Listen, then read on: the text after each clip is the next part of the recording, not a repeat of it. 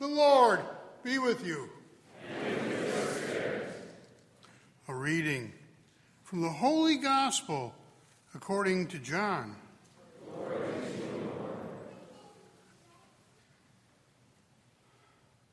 Before the feast of the Passover, Jesus knew that his hour had come to pass from this world to the Father.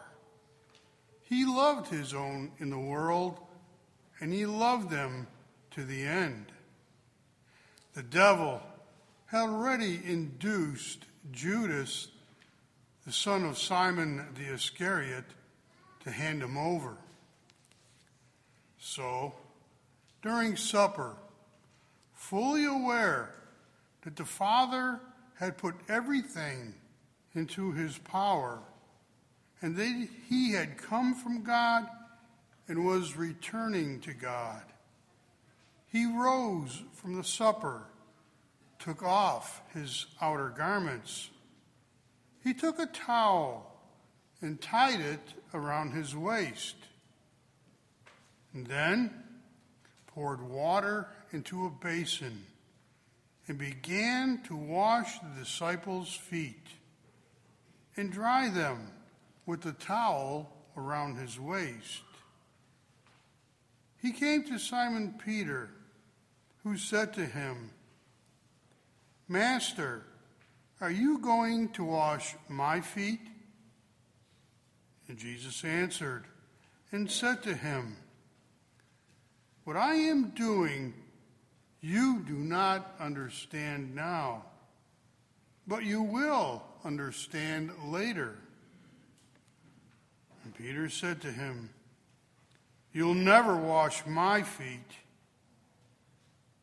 And Jesus answered him, Unless I wash you, you will have no inheritance with me. And Simon Peter said to him, Master, then not only my feet, but my hands and head as well. And Jesus said to him, Whoever has bathed has no need except to have his feet washed, for he is clean all over. So you are clean, but not all. For he knew who would betray him. For this reason, he said, Not all of you are clean.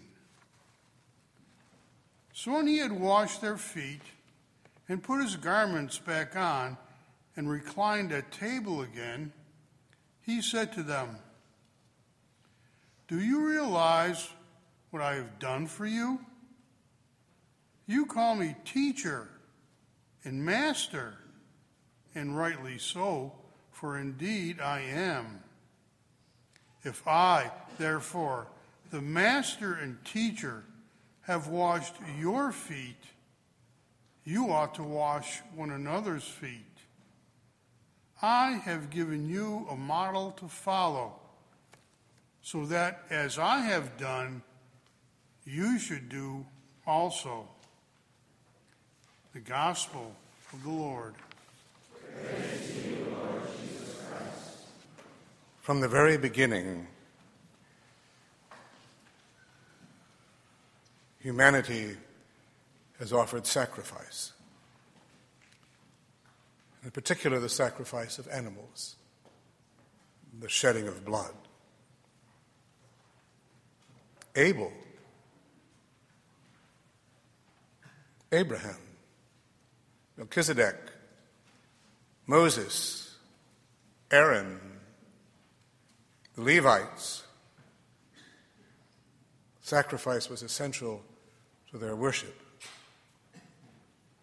even if they often misused it. The shedding of blood was important. As the letter to the Hebrews says, without the shedding of blood, there is no forgiveness of sins. And yet, none of those sacrifices could take away sins. But they offered them as a symbol of the offering of themselves, although they could never really offer themselves either. Even the pagans did it. They offered up sacrifices to non existent gods. It would seem that there's something in us that demands sacrifice. That we must, in some way, experience the shedding of blood if we are going to understand, first of all, who we are in relationship to God and what God wants to do with us as His creatures. And so these sacrifices went on, but they could never take away sin. Until finally, the priest came. It's the responsibility of priests to offer sacrifice. And the priest came, the priest whose shedding of blood would at last accomplish what the other sacrifices could not accomplish. The big difference, of course, this priest was not simply man, he was God. And the great difference was that unlike all the other priests, including the pagan priests, who offered up a sacrifice distinct from themselves, he would not. He would be the priest, the altar, the sacrifice, the victim. He alone could shed his blood for the redemption of the world. He alone could reconcile us to God. He alone could straighten God's account with sin. But that wasn't enough either. It never is for God. God's love is always going beyond what we can imagine. He wanted that reality, that sacrifice, that victim will love to remain with his people until the end of time. And so he, he did the unthinkable. He took bread and wine and transformed it into his sacrifice, and then gave us the reality of his body and blood. So that his sacrifice, which is over and done with, finished, complete, cannot be repeated, as the letter of the Hebrews reminds us. But that one sacrifice would transcend time and go down from year to year, from all ages, again to the end of time, every time we do what we've come here tonight to do. His sacrifice would become present to us, and he would, he would become present also in his victory. Once again, we might, it's, it's overwhelming to think that God would do it. First of all, that God would do such a thing as to sacrifice himself, and then to leave us himself in this way. But we know why he did it. Because love does such things, and divine love does such things as you and I cannot even begin to imagine. Divine love always goes beyond anything we can accept. Divine love always overwhelms us. That's a very good thing to be overwhelmed by the divine love of God. So we have this great gift the gift of the Lord Himself, who does remain with us, and then commands us, imagine, commands the people who offered Him up in crucifixion, commands us to come to Him, to receive Him. Again, divine love does strange things. It overwhelms us. Instead of pushing us away for all eternity, he commands us to come forward towards him, to come to know him, to love the God who took human flesh for us. You know, on this night, I'm always reminded of that great prayer of St. Thomas Aquinas. He wrote it to be prayed before receiving communion, before Mass. But in that prayer, St. Thomas first acknowledges his own sinfulness, his own emptiness, his own nothingness, and then calls upon God to wipe it away and transform him, as we would transform us, all of us, into that beautiful creature he meant us to be, who could then receive him and be transformed into him. There are other religions who imitate this but don't really do it. What St. Thomas said was Almighty and ever living God, I approach the sacrament of your only begotten Son, our Lord Jesus Christ. I come sick to the doctor of life, unclean to the fountain of mercy, blind to the radiance of eternal light, and poor and empty to the Lord of heaven and earth. Lord, in your great generosity, heal my sickness, wash away my defilement, enlighten my blindness, enrich my poverty, and clothe my nakedness. May I receive the bread of angels, the King of kings, the Lord of lords, with humble reverence, with the purity and faith, the repentance and love, and the determined purpose that will help to bring me to salvation. May I receive the sacrament of the Lord's body and blood and its reality and power. Kind God, may I receive the body of your only beloved Son, our Lord Jesus Christ, born from the womb of the Virgin Mary, and so be received into his mystical body and numbered among his members.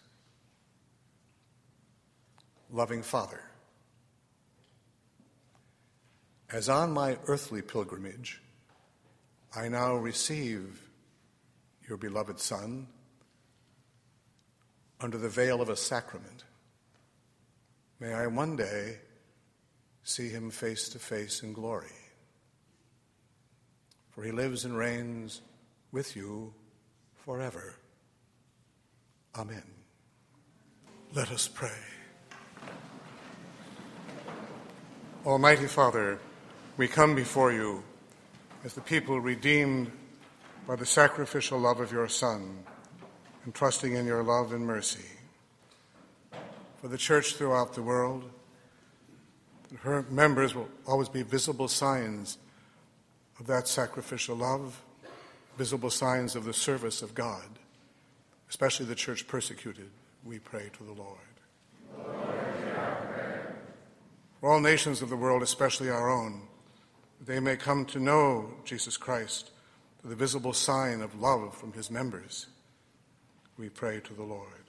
Lord For those who are sick and suffering, they may realize that they are united to the Son in his own suffering and redemptive love. For those who are greatly tempted, for those who have lost faith and vision, we pray to the Lord. Lord for greater respect for human life, we pray to the Lord. Lord for an increase in vocations to priesthood and the consecrated life, those, those young men and women who will respond to the call of God to love in a unique way, to love as, as we learn from the cross, for a greater reverence for the sacrificial love of marriage and the single life, we pray to the Lord. Lord for our bishop, priests, deacons, and seminarians, for the American hierarchy, that they in particular, having spent time in the presence of the risen Lord, may be visible signs of his cross. We pray to the Lord. Lord for the souls of all the faithful departed, especially our relatives, friends, and benefactors, for all who have died in the battlefield, all victims of violence, terrorism, and natural disaster. Eternal rest grant unto them, O Lord. May they rest in peace. Amen. May their souls and the souls of all the faithful departed. God, and for all of us here, that our lives will be visible signs of the great mysteries we celebrate during this Triduum, that the world may know the love of God by seeing the sacrificial love in us. We pray to the Lord. Lord we now join our prayers to those of the sorrowful mother as we sing.